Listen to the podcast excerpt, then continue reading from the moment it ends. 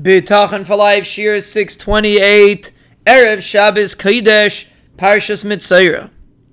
We are explaining a concept in Chinuch, and the truth is it's a concept in every area of Avodah Hashem. A person should never look back. A person should never say, Oi, if I would have done this, the outcome would have been different. A person should do tshuva, absolutely.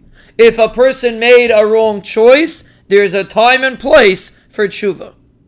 But for a person to be busy with the past and live in the past and envision if he would have done this differently, if he would have done that differently, his life would look different. You have to understand your life was supposed to be the way it was supposed to be.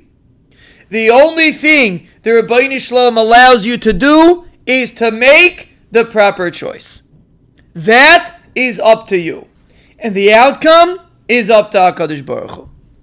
And therefore, like we explained yesterday, the concept of tshuva is only on the fact that you made the wrong bechira. You made the wrong choice. Because that's what HaKadosh Baruch Hu allows you to do.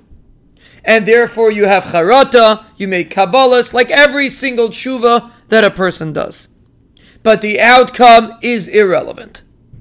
So this is the first foundation that we have to build before we approach this difficult topic. We have to understand that there's nobody to blame over here. There's no reason why a person should feel any guilt as if he did something wrong. Because again, if he did something wrong, do tshuva.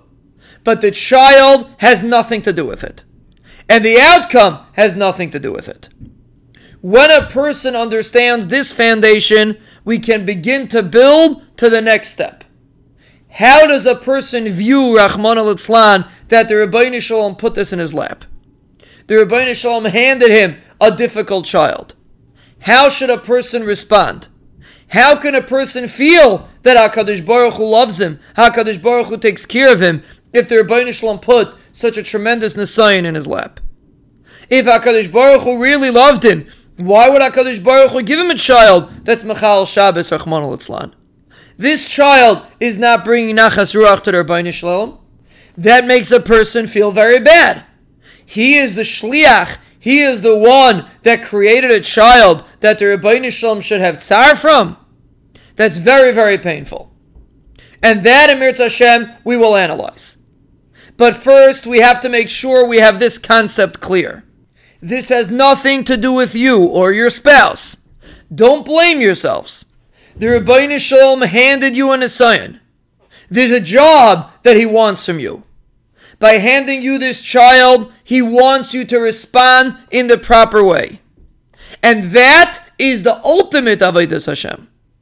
HaKadosh Baruch Hu is not busy with the way the child turned out. HaKadosh Baruch Hu is busy with the way you respond to the situation. That's what HaKadosh Baruch Hu wants from you. We will, Amir Hashem, continue this discussion.